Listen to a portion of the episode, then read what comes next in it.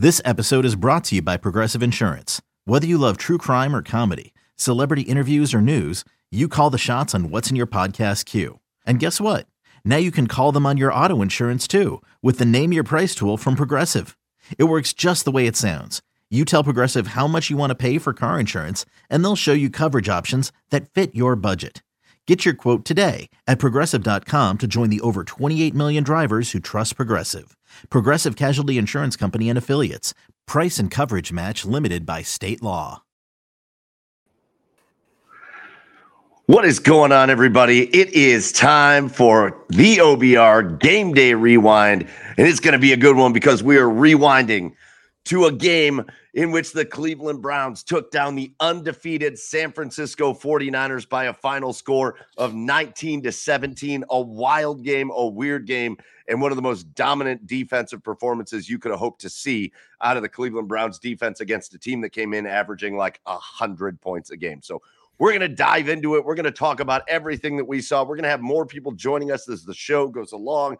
Uh, but to start us off here, joining you tonight, I'm the host, Michael Keefe. Joining me, Andrew Spade, Brad Ward, fellas. I, when I woke up this morning, I listen. I, I I know, I know, I shouldn't say it. I know I shouldn't say it, but when I woke up this morning, I felt like we were going to have to find ways to look for positives out of a game against a really good football team. And instead, we're sitting here talking about a Cleveland Browns victory, boys. How, how we feeling tonight? How are we feeling tonight? Brad? I feel electric. I am elated. I cannot be. I cannot be any more happy with this. Uh, this is a. Uh, this is a springboard victory, gentlemen. Yeah. This is that kind of win. I think. Um, it was. Um, the way things started, it was tricky, but like you could tell that the defense, even though they went down the field right away and scored, you could kind of tell that the defense was having an impact, uh, like right away. Uh, and then you know they kind of settled in you had Brock Purdy all sorts of out of sorts, right? Like he was just an absolute mess. Um, you you know they.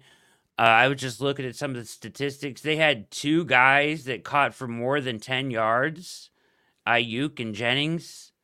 Aiyuk was targeted 10 times, four receptions, 76 yards. I mean, some of this stuff is crazy, right? This defense just put the clamps on them.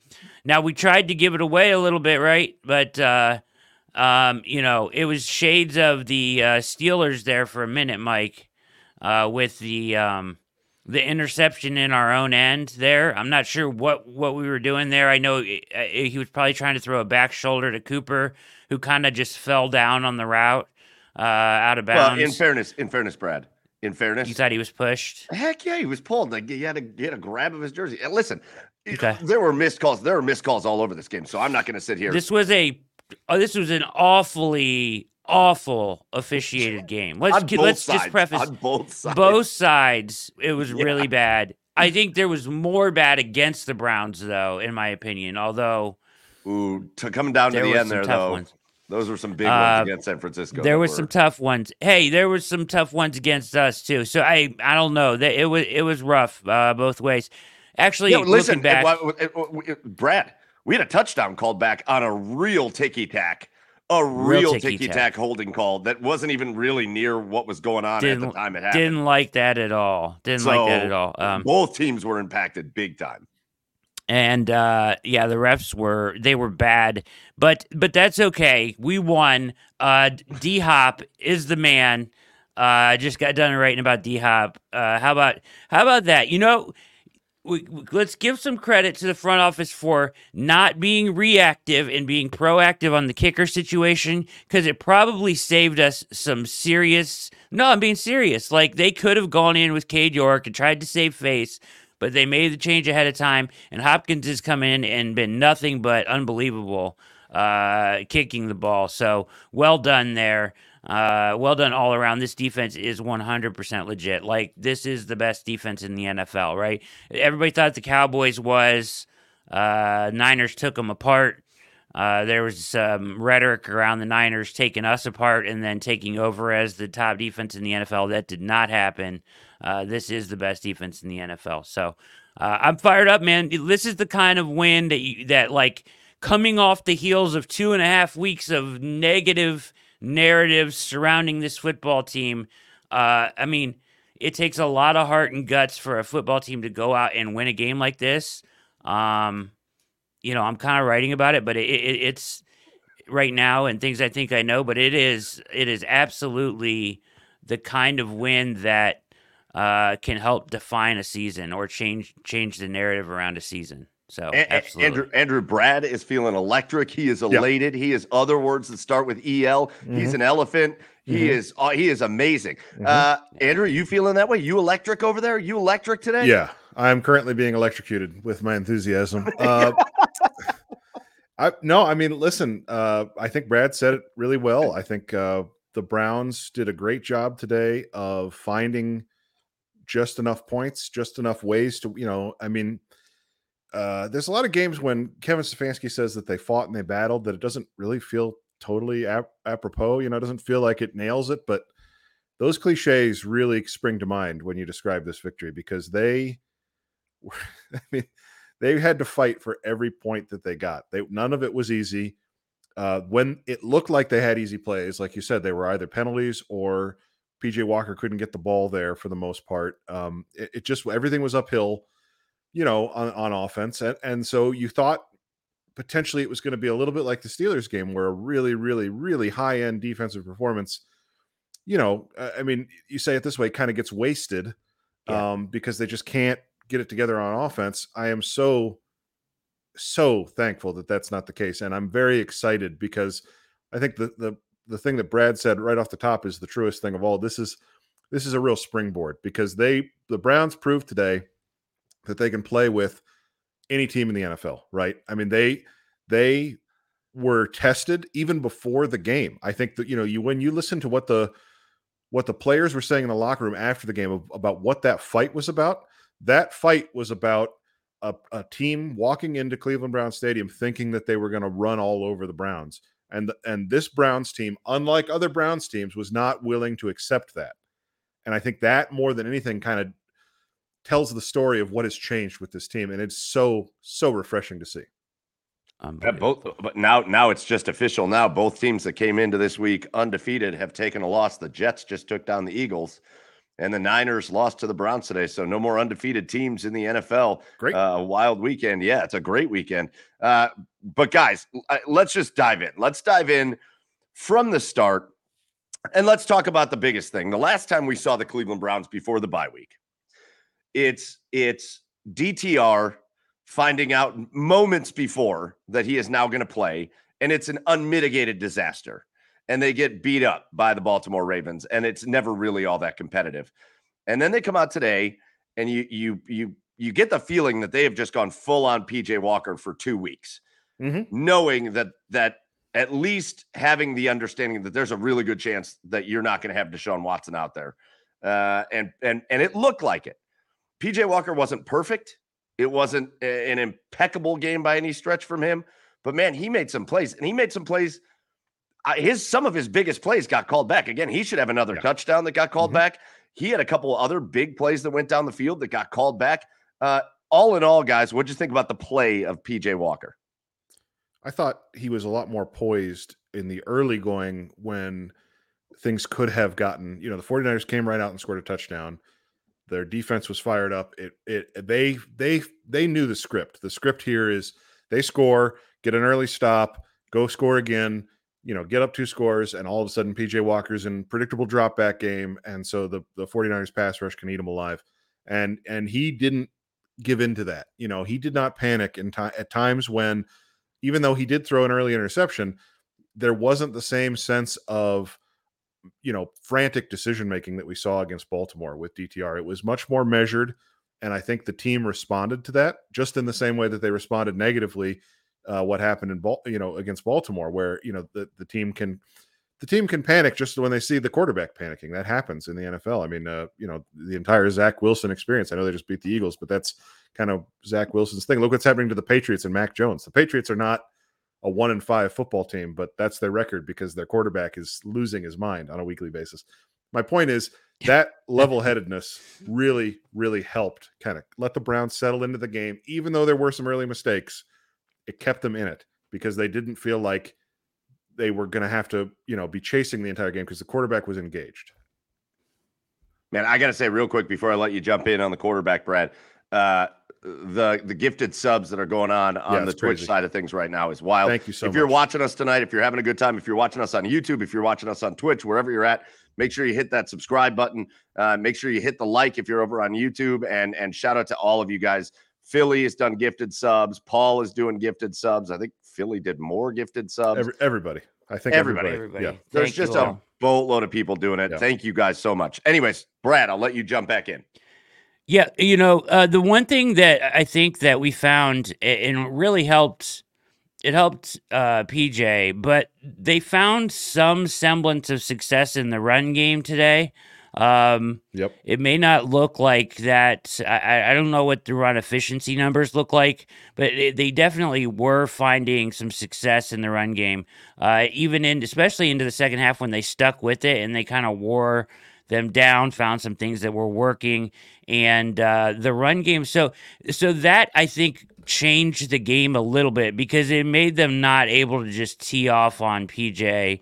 Uh, and and he kind of got comfortable. So when it's ten nothing and you go on that drive, right? That includes a lot of good runs in it down the field, and then you get the great play design from Harrison Bryant on the sneak uh, pitch to uh, Kareem Hunt, very creative, uh, and that gets him in the end zone. And that that changes the game. Suddenly, now you know your defense has fallen into a groove. Your quarterback has gotten comfortable. They've let you hang around long enough that you've put seven on the board, and now it's a real game. From that point on, it felt like like we have a chance to win this. I think that uh, was the, the the key drive there, and PJ was a big part of that, right?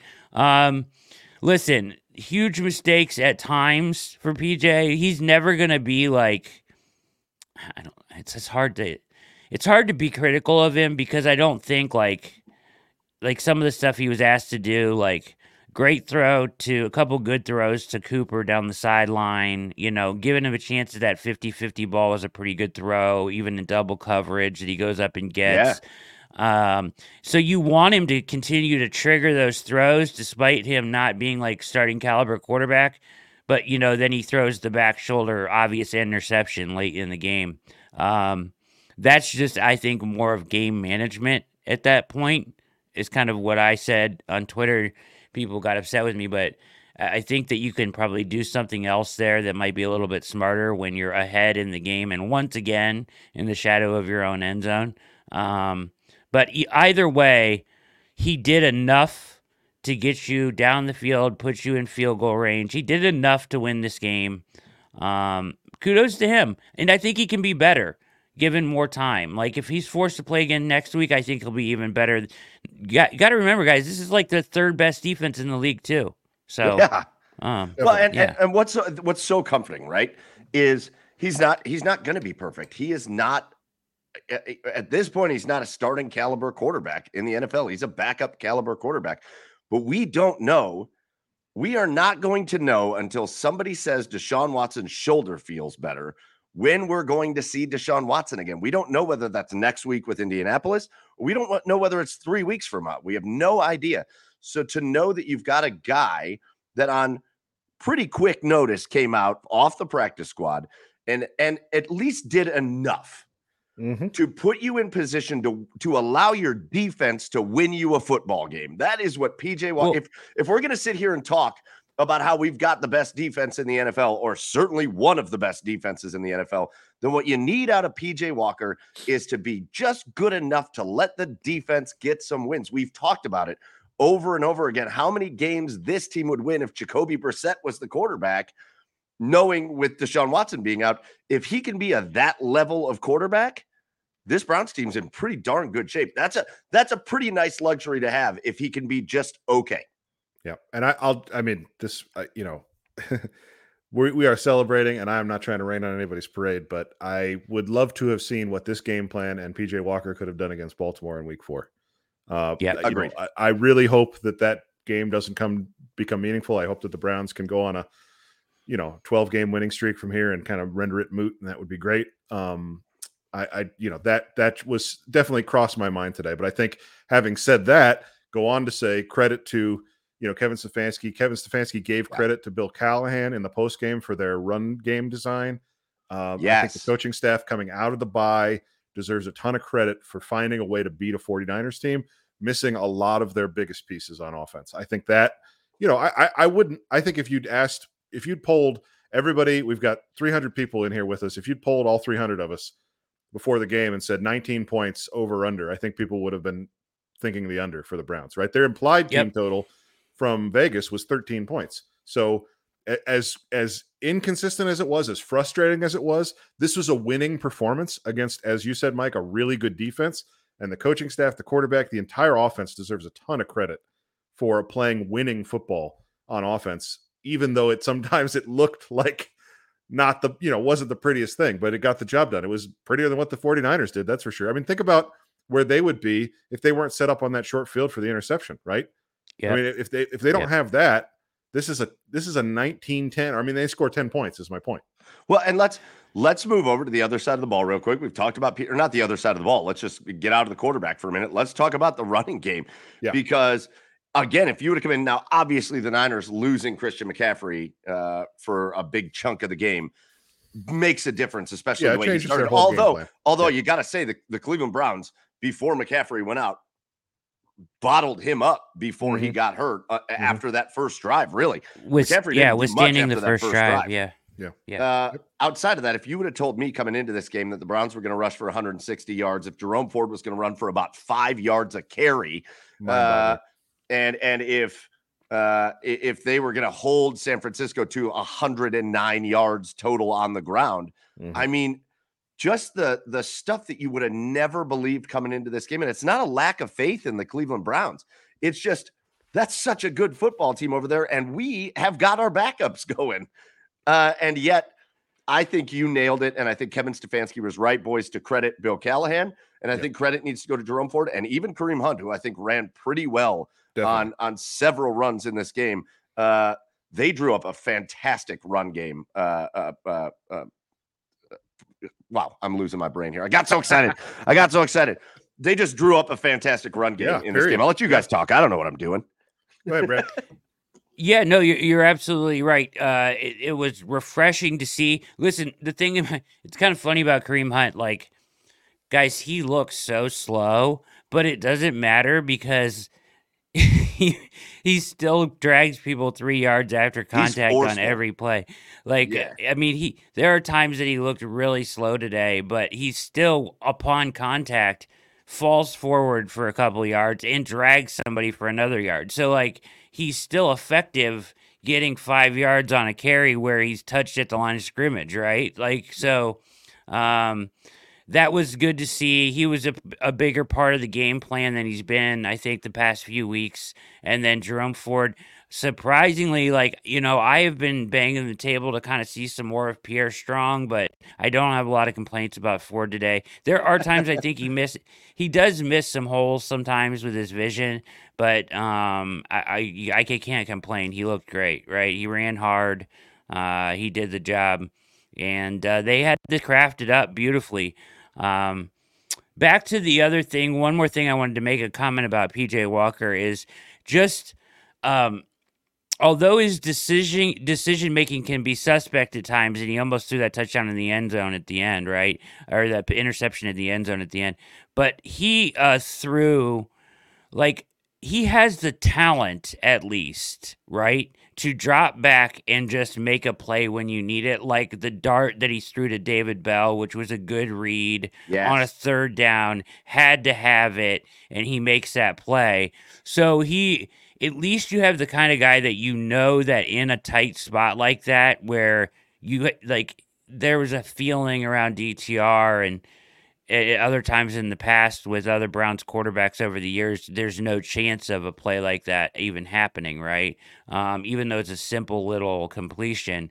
Uh, however, PJ has been around enough to to do that, right? And I think that gives you some some faith as well in the offense.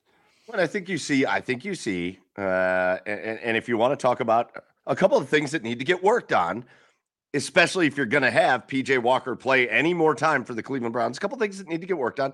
You could see with PJ Walker, he is desperate to make a play. He is desperate to make a play.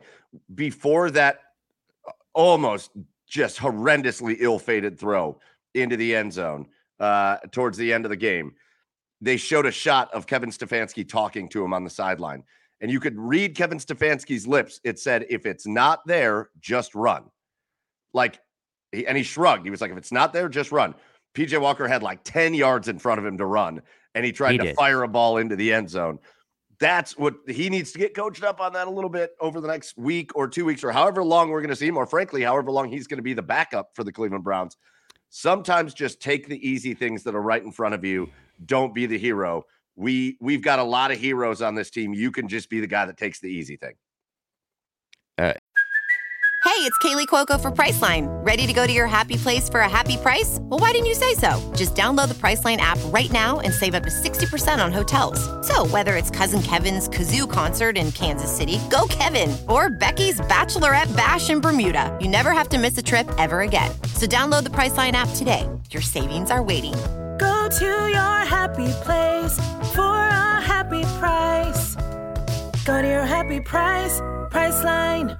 he great position there to even just slide and make them use a timeout if we're talking Yes. about the same time. Yeah. So, um, but hey, listen, man, he played a gutsy game. Everybody Yeah. played it. You needed every single player on the Browns team to play a gutsy game to win this and and and play their ass off, and they did. So, Yeah. uh, I'm, One- more you, thing to you say about- can be nothing but fired up. Go ahead. Well, I was just going to say what. Yeah, one more thing. I mean, PJ Walker. I think it, it- we're talking a lot about you know the third string quarterback or whatever, but I just think, you know, Mike, to your point, I think there were even some times where he probably could have gotten a little bit more yardage with his legs, but he was a little hesitant to pull the trigger on those. So I'd like to see what he could do running the ball a little bit, you know, in those out of structure moments Yeah. because I, I think he, I think he could do it a little bit better. Yeah. All right, boys. Hey, listen, I want to bring in somebody that was at this game today. And frankly, I we got oh God, I hate the fact that we're about to inflate the ego here. We're gonna inflate the ego here a little bit. but everybody's calling for him. I- Yeah. As soon as we went, as soon as we went on the clock that we were live here tonight, everybody was like, Where's he at? Where's he at? Because he was the one guy, the one guy on the OBR staff. And I'm not even mad about this, but he was the one guy on the OBR staff that said, F it. F it. We're doing these picks. We're making our predictions. I'm picking the Cleveland Browns. He picked the Cleveland Browns. They went out and won. He was there at the stadium today in person to see it. Let's get him in here. It's Jake Burns. Jake, there you go. There you go. You got you got the What an ego intro. inflation. What an Yeah, ego that guy has, you know? Such an ego. Jake, Yeah, let's up, let's man? pander. Let's pander for a minute. Let's pander to the fans for a minute. What was that? What was that atmosphere like down there at, at Cleveland Brown. Stadium It was today? it was good. I, I thought like there were uh you know, I thought there were some moments where they needed to be a little like uh, uh, let me put it this way. When it got to 10-10 and then ultimately 13-10, I think we all felt at least I was in the stands. So I hate I'm going to be honest, I hate going to games. I hate it because I can't like it's all emotion and I suck at the emotional side of like I just want to remain analytical talking th- I'm talking to myself people around me are like what's this guy's problem and uh so like I'm like the the crowd needs to understand that they don't need to score anymore. They just don't need San Francisco to score. Right. And they were at that point, and I talked about it with John Stephenson a little bit on the way home. Like they had Kyle and that group done. Like they had no answers. And it was abundantly obvious that Kyle didn't trust his offensive line, didn't trust his quarterback, which I think that's a larger San Francisco question that needs to be answered of like there was eh, the only time they let Purdy throw was when they just had to let him throw. They had no other choice, but like neutral, they don't trust him. So what they when they got off the opening script and then got into their flow of the game, the Browns adjusted a possession in, a couple possessions in. It was like these guys have no answers. Then they lost Debo, which again, you know, Debo's a nice player. He's not the twi- he's just kind of a bully at times. I think the Browns would have been Mhm. fine there. Losing McCaffrey hurt, but it was late in the game. So I, think I've seen the Emmanuel Ho or Acho tweet, whatever. Like, come on, man. Like that that stuff is like you're so it, Jake's to start mispronouncing people's names. He's so he's so yeah.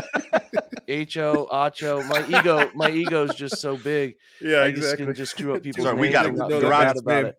Garage Beers Um, got him. Garage Beers got him. On I saw We you we guys got him. on Way to We got him go. on there. Way to We step him there. up. Um, What did he? What did he for you guys. say? he was making excuses for injuries, like the Browns weren't the only like like Mm. he just basically laid out like four 49er injuries, which again those sucked. Like those are their core Yeah. of their team. I mean, and, and in Williams fairness is to beat him, up. There's a difference when it happens in the middle of a game. right? Sure, Versus, sure. I mean, you know, we saw what happened to the Browns when they lost Nick Chubb in that Steelers game. It really Yeah. did wreck their offense. It it so it was like you could sense though to answer your general question mike you could sense that the 49ers were not going to score so i thought the fans were doing a great job like in the middle third quarter going forward it was deafening every time we tried to like get the people around it. You got to get into those. And the and the players on the field were feeling it like we need them to be loud every snap and they started to step up the plate. That interception was awful. That changed the scope of like the feeling of the entire stadium Yeah. where it's like 17 13 how are these guys going to score? This game essentially feels over. So then they did get a, a, a nice job of getting it to 17 16 which after taking that 14 yard sack hopkins stepping up and drilling that 50 yarder on that end of the field was unbelievable man. So uh, the wind was really whipping because that's down where, where i was sitting. Um, so that was huge. And then you just had to kind of remind yourself like okay you get a stop you got a chance to kick a field goal to win. And they so more of a story raucous loud. I thought they did a great job. Um, they're still a little loud. Like when they're nervous on fourth downs, the crowd gets loud, and I'm like, this is the opposite of what they need right now. but again, this is just exposure to like good football that doesn't happen over years and years and years, and you don't run into those environments enough. But it was it was great.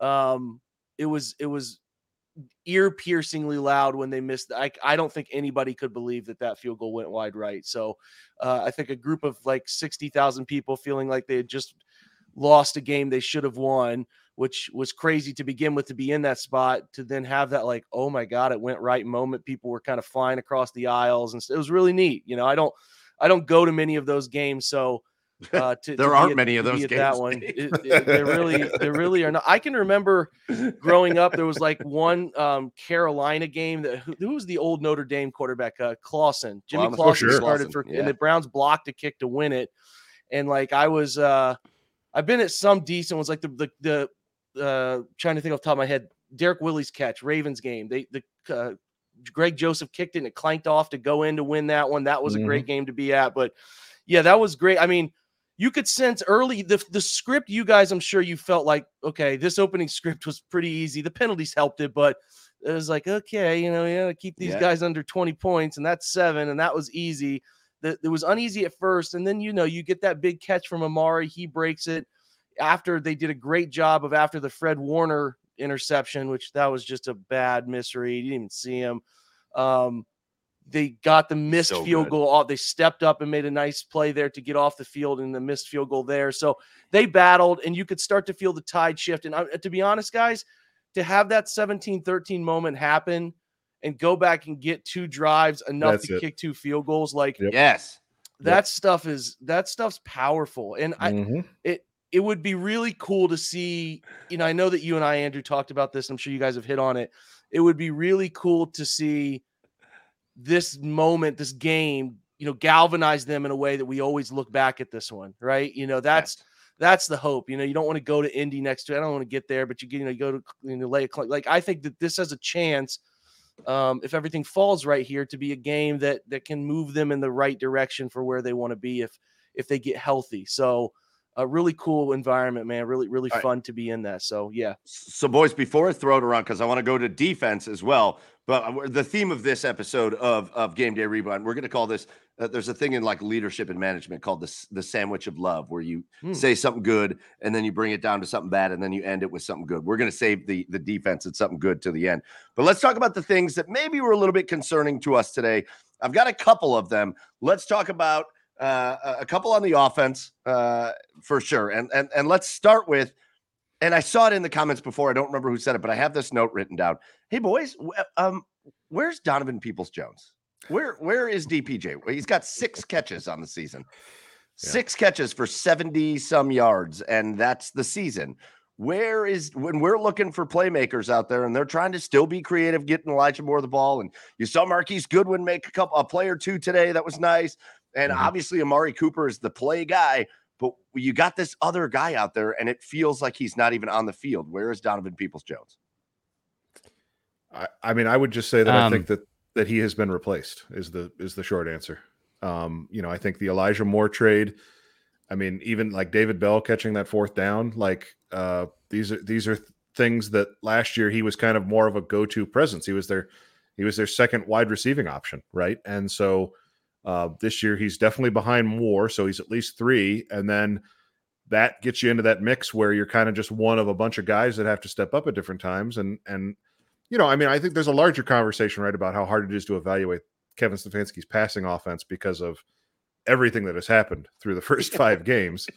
But having said that, I think it's clear that because of the, you know, Elijah Moore being a, a viable second option, he's just not getting the target volume that sustained his statistical success. And so now it's really more about these like individual opportunities, and he's never really had the separation ability to make the most of those individual opportunities. So he's really fading into the background. And you know, if Cedric Tillman didn't miss today's game, I was curious to see coming out of the bye how they divvied up those snaps. So I think that'll be something to watch in the weeks coming.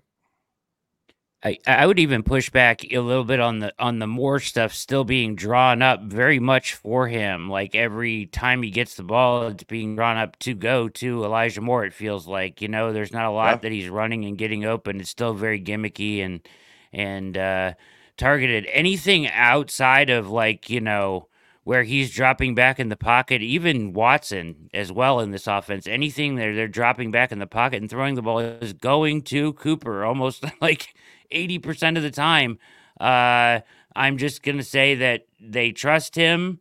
I mean, for a reason, he went up and gets that amazing, you know, Moss's two guys today on the sidelines. It was Uh, you know, so they're going to him for a reason, but also because clearly I would, and I would, you know, Jake would probably know better from looking at some of the all 22 and after you guys look at this game, but is is DPJ getting separation and presenting himself well enough to a guy like PJ Walker where he feels comfortable even throwing the ball his direction? Obviously not, I don't think. well, I wanted to look at last year, weeks one through five, because this is technically five games. So last year, Amari had 27 for 304, David had 24 for 289, and then Donovan had 16 for 191. If you go flat, fast forward that to this year, including this game, they're like my general point is they're having a secondary receiver production issue, period. And Mhm. Donovan's obviously a part Yeah. of it. Like, like Moore has 21 for 167, eight yards a catch. Uh, Amari has 22 for 367. He's been great, 16.7 yards per catch, obviously. Amazing. But Njoku's a 19, 162. Jerome Ford, 12 for 84. Donovan, 6 for 75. So, like, I think that while that's definitely fair to pinpoint the issue and put it into Donovan's difference year over year here, I think that they have a we need to figure out how to get more out of Elijah and David issue here. Now, Yeah. obviously, I thought they drew up some really fun scheme uh Yeah. screen stuff today. David should have had two really chunky Yeah. screens. Mm. One gets called holding, and one with a, a lineman downfield. So I, I Oh. again, I know you and I, Andrew, have talked about he's running more routes. I think it's a matter of just when for David, not if. But Yep. Like the Elijah stuff is still corny as hell to me, and it's driving me crazy because I don't understand why you can't just put that guy on the outside and let him just run routes, the vertical route tree stuff that I think he's he's fine at. So um Well, and they per- did, guys. In there. fairness, they did later in the game. Later in the game, Elijah Moore ran a couple nice routes that PJ Walker like bounced the ball up into him. Like it, Yeah. it, it He was wide open in that, into his- in There were twice Yeah, he was there were two yeah. times he was wide open on on a normal wide receiver out or, or Yeah. route, Yep. and and PJ Walker just couldn't get him the ball. Yeah, I'm I'm Uh, trying to hold my water a little bit on this more, you know, running stuff just because just because of the quarterback issue, right? Like I I Yeah, totally sure. get it. it. It is not working, but I understand them, you know, the Goodwin end around worked well, so you know, you got to give I think Kevin a little bit of latitude to try and scheme some offense.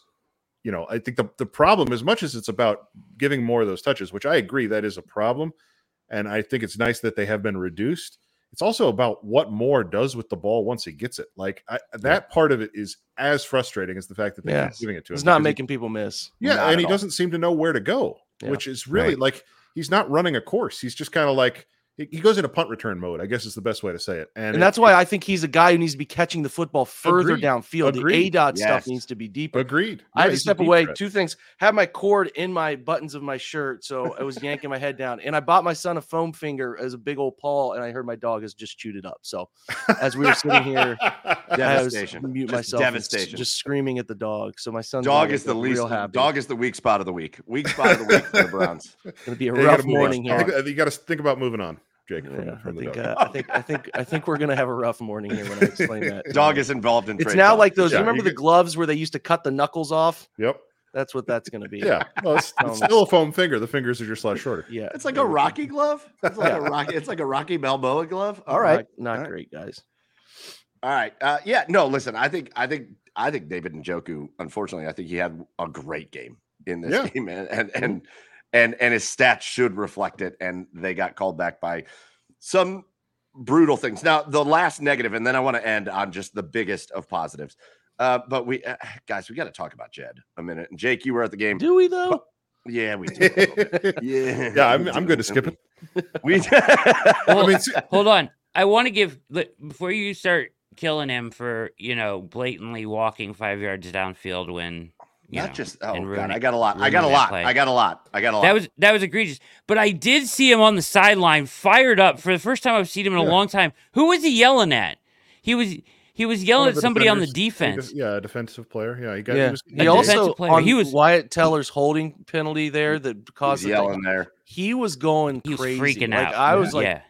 That's why I had said something to, uh, on Twitter Yeah. to Kennan. Like they called it on Teller, so I'm trying to figure out why Jed is having a panic attack on the field right now. Yeah. It, it doesn't change Well, the fact hey, on, on some of the I don't outside care runs. why he was having a panic attack. I'm just glad he was having a panic attack over anything because show that give a shit level is great. I want to see that. Let, you know, that's what we want to see. Him yelling at, at, at anybody is is better than nothing at all, right? I want to see him blocking on an outside run for the first time. Uh, I, that's what I want to see. That's what I, I want to see.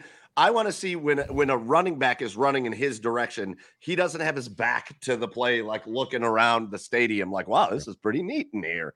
Like that's what I want to see. I, Jets. It, there were there were many plays. It, the the the getting downfield on a big play. There were several block. Like, man, you've got a chance to play yourself into a career.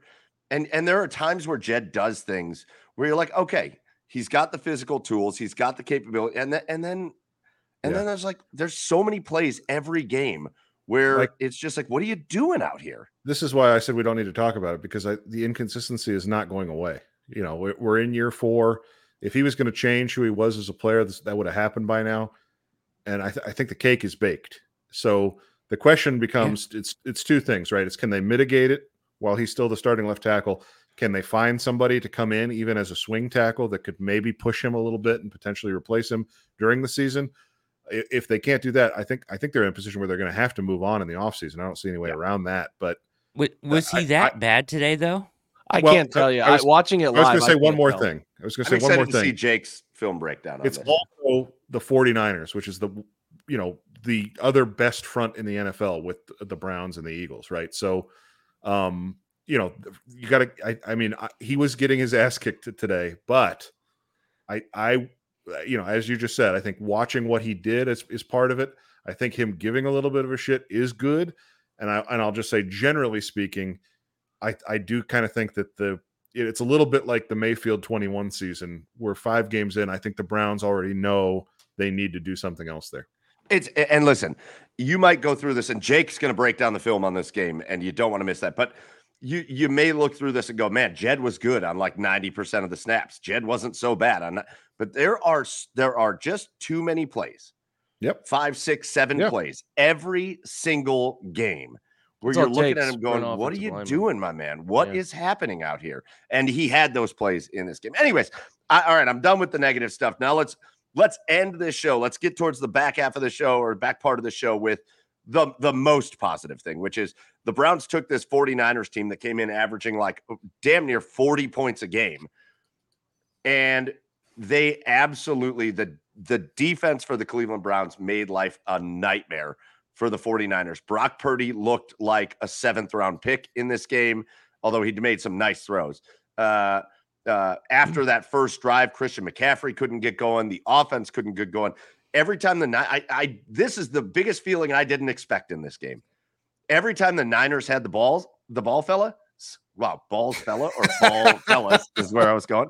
I'm so excited. I can't even talk on this. Every time the 49ers had the ball, yeah, fella. Uh, I, I didn't expect them to do anything. Like I was comfortable with the 49ers having the ball. It was outrageous to watch this game. Brad, t- come on, fella. Tell Well- us what you were feeling. Yeah, fella. Well, well, fella, let me tell you what I was thinking. Uh, no. Uh, what are we talking about? The I- def- I'll talk about the defense. Uh, you know, th- th- I think what was no, I'm kidding, Brad. Go ahead. No. Uh, so I, I think that the um, probably what they did, you know, obviously they created pressure. They didn't get home a lot with the pressure, but they really did. They they did what we talked about, or at least talked about throughout the week, is they sped him up, right? Like they were in his lap a lot with mm-hmm. the pressure. They sped up his decision making, and a lot of what you know. And I wrote about this a little bit earlier in the week about what their offense does is they focus on that that intermediate middle of the field so much in this offense because it creates so much YAC and, and it's a high completion part of the field. The Browns took away that middle intermediate so much from him, um, and it really made him have to search and seek out stuff, and he didn't have time to do that against like he has against other teams where he's had time to look outside the numbers or go down the field. There was no answers there uh, with the Browns corners. Um, and uh, they just really did a good job from front all the way to back throughout the entire game on him. They had them. They had them pretty much uh, after that first drive. They had him pretty much hemmed in and uh, not going, not doing much with what they had. And especially, you know, you guys were talking about the injuries and what Acho said about you know Deebo and and uh, Ho. Is that his name? Yeah, A- Ho. ESPN You know, 8, the fart- the the- Ojo. There it the, the yeah That's the where it ocho the the fight before the game you know two guys get hurt don't don't start no shit there won't be no shit that's what i have Oh. to say There I don't know who I don't know who started that. I don't know where that came from. What happened? Did I miss how that started?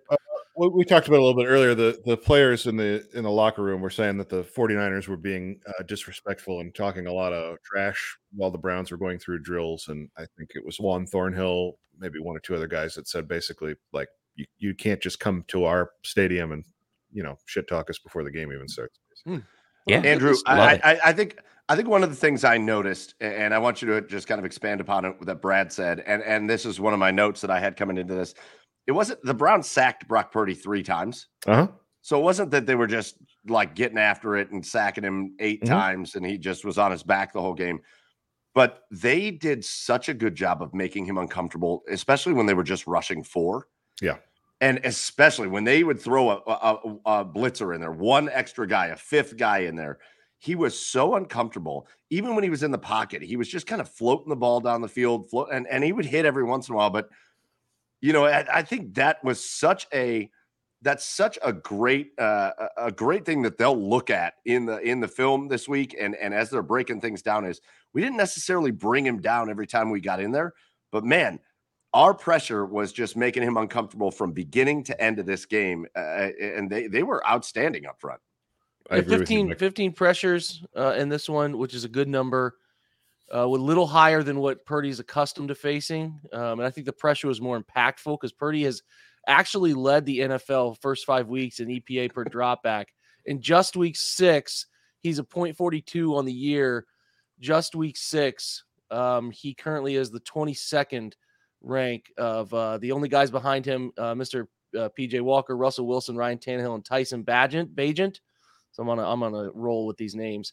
A negative you're point crushing thirty it. six, negative point thirty six EPA per dropback. So that's that's um, you know, 49ers people say like you know he was due for one of those, and they'll they'll go down that route. That's fine, but Yeah. I think that they really put him in a bind um in terms of pressure, and not just like not not pressure in terms of uh you know wide edge. I thought they they muddied the picture inside the tackle box, which forced him when he wanted to escape or he, he couldn't climb the pocket the way he wanted to and and obviously they they hemmed him into making some escape lateral decisions and they were there to pounce on top of him uh, in those situations too so Uh, I think Grant Delpit did a great job covering George Kittle very often, from what I saw where I was sitting. So there's a there's a heap of praise that goes to that. But yeah, you feel you Yeah. feel pretty good about what they did. Um, Purdy was at his best when the Browns brought six. I don't know how many times the Browns brought six, but that was the only time when they brought just a fifth rusher. He was a negative 0.54 EPA. So when they did bring an extra body, he struggled.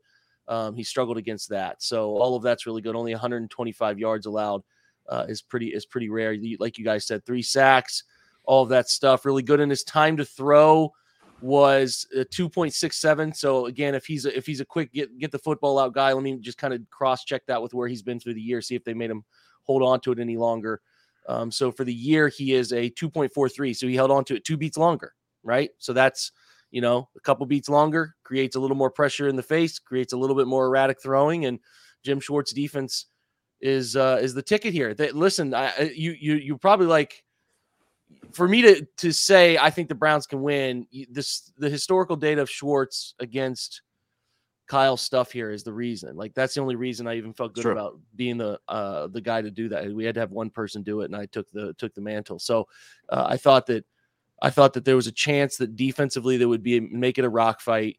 They did, and the offense did really through Amari Cooper. I mean, a lot of it came through Amari Cooper. I mean, when you look at their long drives, huge catches from him up the sideline on both of those. He took uh, a slant, a big slant catch, and ran and, and run on one of them. And he had, you know, for for good or bad, it was his attempt to catch that slant that drew the the Tashaun Gipson helmet to helmet right on that third down that uh, ended up pushing that drive even further. So every time they're targeting Amari, good things seem to happen for the most part. I would imagine. I imagine. think that was I'll look at- Elijah. Yeah, it was. was it okay? Yeah. So it, it- my my um, general point though, if you look at what he's at uh, across the league, I think Yeah. he's doing as well on a per target basis if you include some of the penalties drawn Yeah. um, as anybody. He did have the one target there where the interception was thrown, but that was because of pressure more than anything that landed in his face. But um, anyway, yeah, Yeah. Mari's been really stellar. Yeah, I- I, want to, Mike. go Let me just. I want to Yeah, highlight a comment that Philly made a minute ago. Our, our good friend Philly has been, uh, you know, enjoying himself in chat. Let's just say that, and uh, he he made this very insightful comment, uh, which I, I want to highlight because I think this is this is like big picture a really good reminder. Um, it, it at times it felt like week four. You know, part of it was what was happening on the offense, but overall the defense wasn't at the same level of suffocating and dominant they were, you know, the other weeks that they've played. So much of that credit does go to Lamar Jackson for making some truly absurd throws, extending plays, that the sort of stuff that it, you know, he's kind of one of one in his ability to play that way.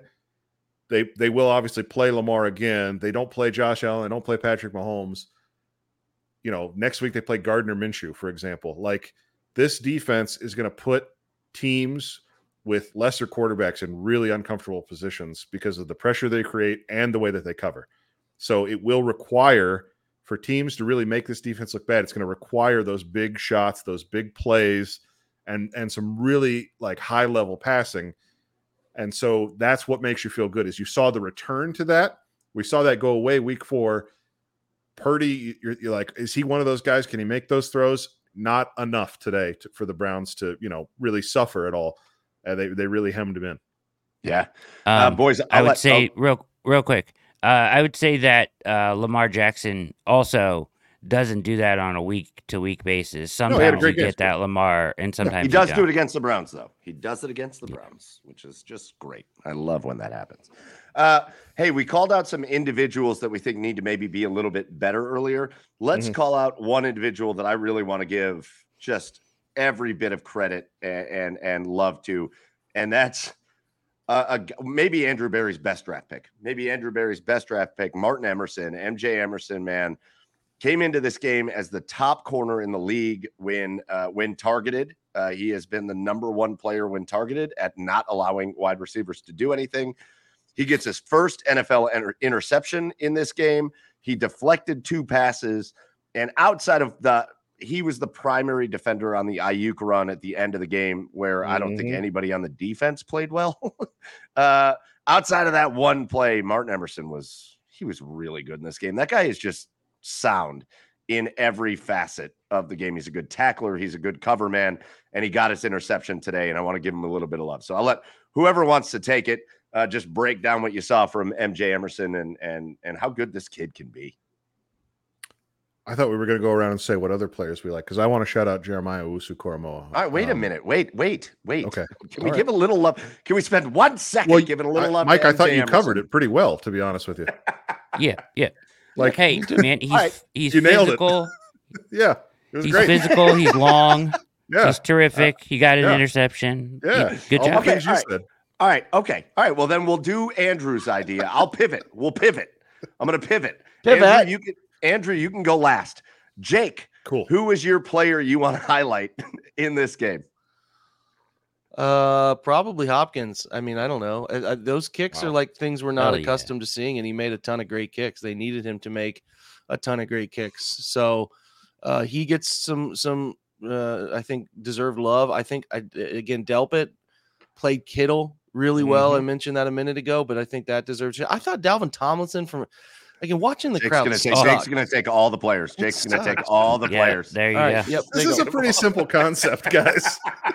All right, yep, there you go. we all just say one nice thing about one player. So let me go through the Only entire in this show offensive do you line. get I'd yelled like at to. for talking about the Cleveland Browns. Oh no, we'll, have we'll, one No, today, Jake. There we no, go. he's I'm he's done. right though. Uh, Tomlinson was unbelievable. Like, Oh, so good. explain. You go ahead and expound upon that. He was so good today. I mean, le- that's definitely worth bringing up.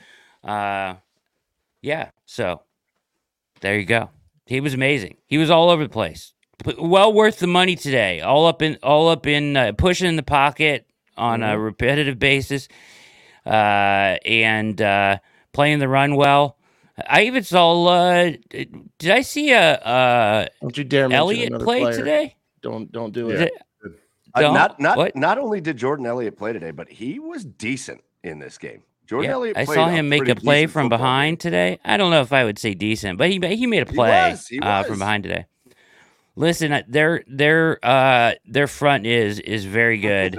uh, I will not. I will refrain from naming other any other names and exit this uh, before Uh, I I, like this comment. as This well. comment from Twitch Talk 22 says, "Shout out to Jake Burns for picking the Browns." And I think what he means is before the game, but also in the player of the game Yeah, segment. yeah, that's right. Jake picked the entire Browns. all 53. Well, Everybody. 55 with pra- practice squad evaluation. All right, Andrew, why don't you give us who you like, Jay? Oh, thanks for asking, Mike. I really liked uh, how Jeremiah Owusu-Koramoah played. Um, it's uh, not a name that I've heard mentioned so far on the show tonight, so I thought I'd throw it in there. Um, he's really developing into the linebacker we thought he could be out of Notre Dame, uh, Yes. affecting both the pass and the run. He has two or three plays a game now, routinely, where he's showing up at the ball sort of at the moment that the running back has it or right after and like he shot out of a cannon and it's it's a joy to watch frankly because there are not many linebackers that play the game that way right now it's you know so much of the NFL is premised on misdirection putting those guys in a bind he has the athletic ability and he's starting to get the mental side of the game down to such a science that he's able to pull that trigger so fast that I think there was a screen pass to McCaffrey where he was tripping him up as he caught the ball. It's just it, it feels like a magic trick when it happens. And he obviously had a sack on Brock Purdy. Um, he had that near interception where he really did a great job of dropping uh, into that throwing lane. I think in a way that you know the quarterback wasn't expecting. So he's starting to do the thing that amazing defenders do, where they show up in places where they shouldn't be, and it like scrambles the brain of the quarterback. Yes. And so it's just it's super exciting to see him take this leap. Great Boys, uh, celebration. The Browns have this great. kid come play the guitar between the third and fourth quarters, and that's unbelievable. Have, have you guys been to a game and seen this? yeah, he's wild. He's Dude, amazing. it's unbelievable. This kid is shredding. Like Not shredding. shouting out the entire team. He's going to shout out the guitar Yeah. player. yeah, I don't know. did, Sorry. did up did a Go with the Cleveland legend come out? Concessions. Did a Cleveland legend come out, take the guitar out of his Phil- hand and Phil- smash Phil it out against the wall or Yeah, something? was Phil Dawson on Phil there. Dawson. Well, I mean, take I mean, take it from the kid and smash Yeah. his guitar. Yeah, he- oh no. was Dawson that was weird to see Phil smashed like Dawson? Did he have plays. enough aggression? Did Phil Dawson have enough aggression to break the guitar? That feels like a took him weird a couple. It took him uh, a couple flex. hacks at it, but the kid's really Yeah. impressive, man. You, are you calling Um, out Phil Dawson's masculinity? Am I? Is there little bit. No, no. Ward.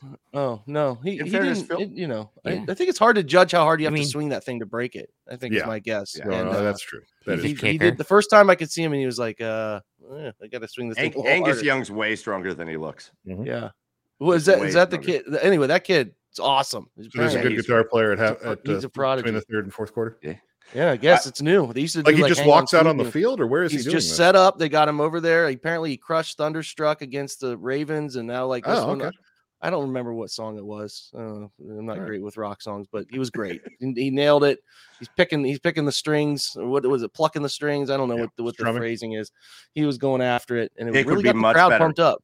Got the Much better if it up. was ska music. If it was He couldn't have been very old either. Someone needs to do some research on this. He was impressive for the age. That's all I'm saying. Just I think he's like 12 or 13. He did a thing outside the Rock and Roll Hall of Fame last or two weeks ago. Uh, yeah. Browns are lucky to have him. Super Let's cool. put it that way. All right, boys, let's finish up with this before we get out of here. Let's finish up with so here we are, three and two, unconventionally, three and two at the end of this week six, right? This is not the way, not the way that anybody thought the Browns were going to get to three and two by beating San Francisco. Uh, you lose that, it kind of makes up for that horrendous loss to the Steelers.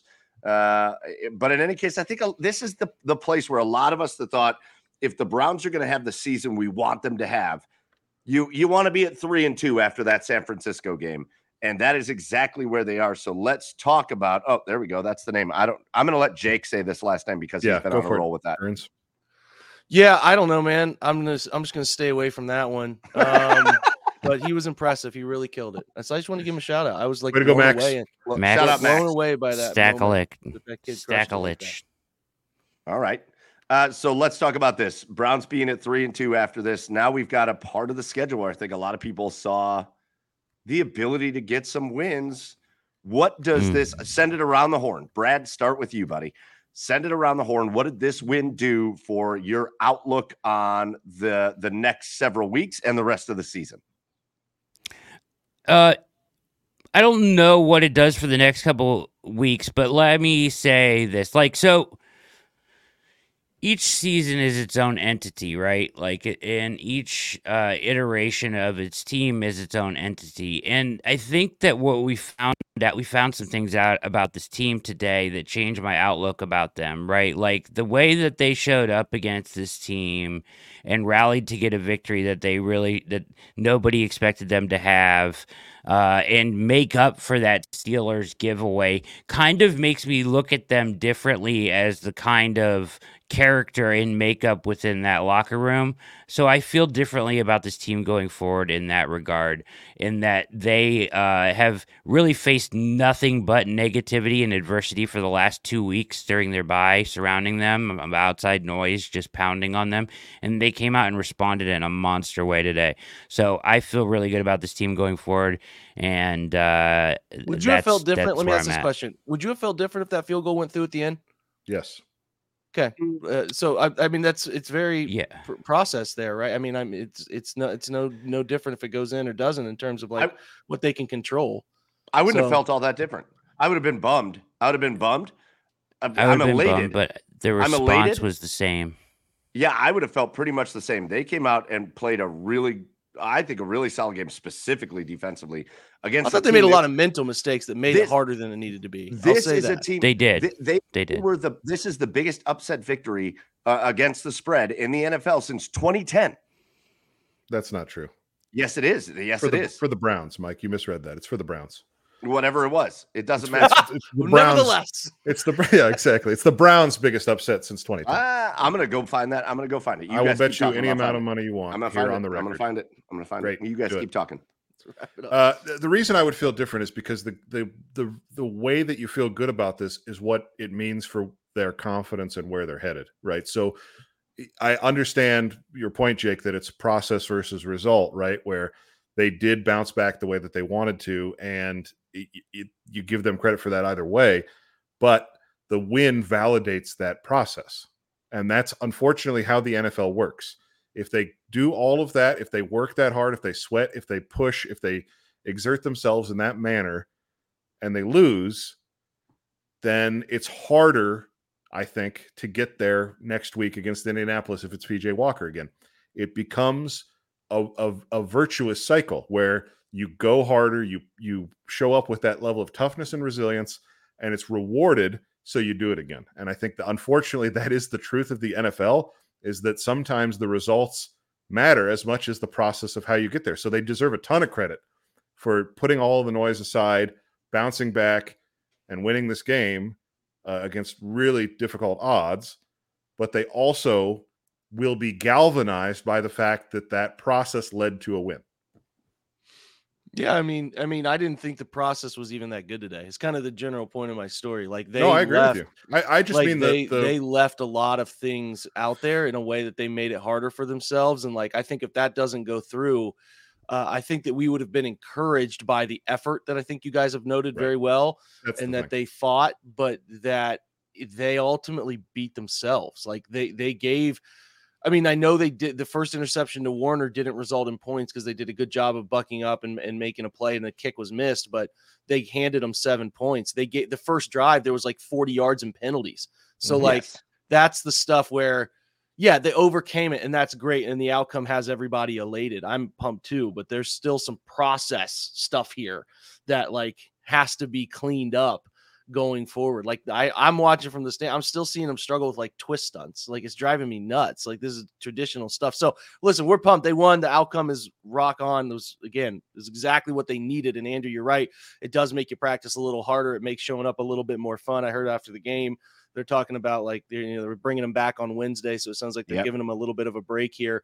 But uh, you know, 12 penalties. I mean, they they made it harder than it needed to be here. So, you know, if they clean up, I mean, keep working on the process. That's the point. And then hopefully you can continue to see the results work out in that way. So I, I wasn't here to poo-poo on anyone's for thought for that. I just was curious if Yeah. you know, if that changes the scope, because again, I'm sitting there thinking like this wasn't very clean. No. you know, if that No. PJ Walker ball he throws across his body gets picked off in the end zone, which is very plausible. We're all having a different conversation we're here. So it's like absolutely. like they got to clean there's still so much to clean up and there's still so much talent they have too that it's like there's a big yin and yang going on right here where you can see how this team is a 10 11 win team if the quarterback gets healthy. Mhm. um but you but you got they got it they, they've got to get some stuff. You know I, I think you guys Yeah. agree with me and i'll shut up but like they they shoot themselves in the foot on offense at an Too much. enraging manner. Like it is so they get the oh perfect scheme right time. Ah someone's downfield right? Like it's just this this back and forth that is really frustrating them. If they all get on the same page it could be really good guys. That's all i'll say Well, listen, based on what you're saying, uh, uh, just unforced errors. 10 points come off the board for the Browns when that Njoku uh, touchdown gets called back and you miss uh, a, a, a, uh, field goal. Mhm. And not just that, but then you also just easily set San Francisco up with seven points on that bad interception that set San Francisco up at like the five yard line, right? Yep. So that's 17 points in this game where the, the Cleveland Browns could have made this look a little bit further apart than what it actually was. Brad, I'll let you have the last word on just how you're feeling going into the rest of the season, and then we'll uh, we'll wrap things up.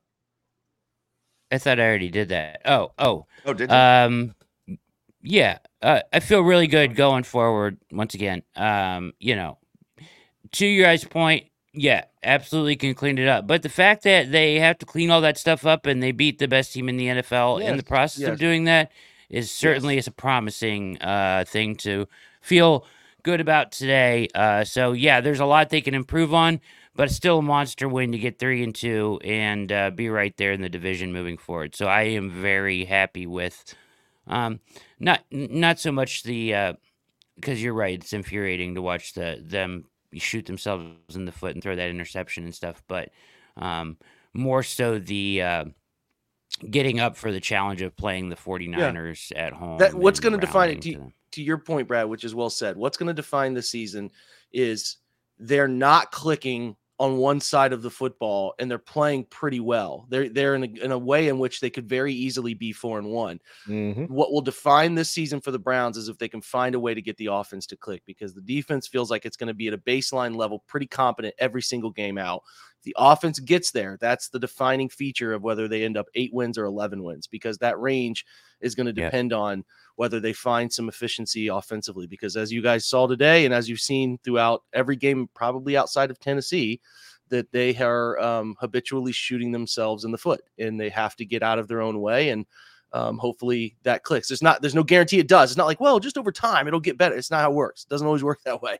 They don't always click. So you hope that they find that because if they do, they can be, they can be a really competitive team. I'm not, I don't know if they're a, a Super Bowl t- caliber team, but they're they can be a very competitive and plucky team, and you get in the playoffs, and anything can happen. It's a Super Bowl caliber defense. Yeah, so we agree if about they that. can Yeah. develop a you know average level offense, then they can absolutely go to the Super Bowl. I would imagine if they end up- about it. I would imagine if they end up a 10 double digit win team, you probably look back at this game as a pretty big point in the That's it. season. Agreed. I think that's, That's well exactly right. That's exactly right. And the Cleveland Browns end the undefeated ste- uh, streak, the, the longest streak in 49ers history, 16 straight games undefeated uh, until they walk into Cleveland today and they walk out a loser 19 17. The Cleveland Browns get the victory. Doesn't matter how it happened, doesn't matter what happened in the end. All that matters is the one goes into the win column for the Cleveland Browns. They are three and two now as they head to Indianapolis next week. So, boys, let's get out of here. There's a couple things I want to do before we say goodbye to everybody. First, I want to say thank you, everybody that gave gifted subs. I want to call them out by name really quick because there was just a a a whole train of gifted avalanche. subs that happened, a, a total avalanche of gifted subs. So, Warpath, uh, EGH, 10 gifted subs, Matt Darcy, 10 gifted subs, Paul Spencer with five gifted subs. Pat Shea, 10 gifted subs, and our buddy Philly, 15 gifted subs. One of the bigger are- nights on the gifted subs that we're going to get all season guys- long. Those guys are all legends, by the way. That's Everybody right. Oh, a hundred percent. Bunch of champions. Big, 100%. big fan of those. Hundred percent.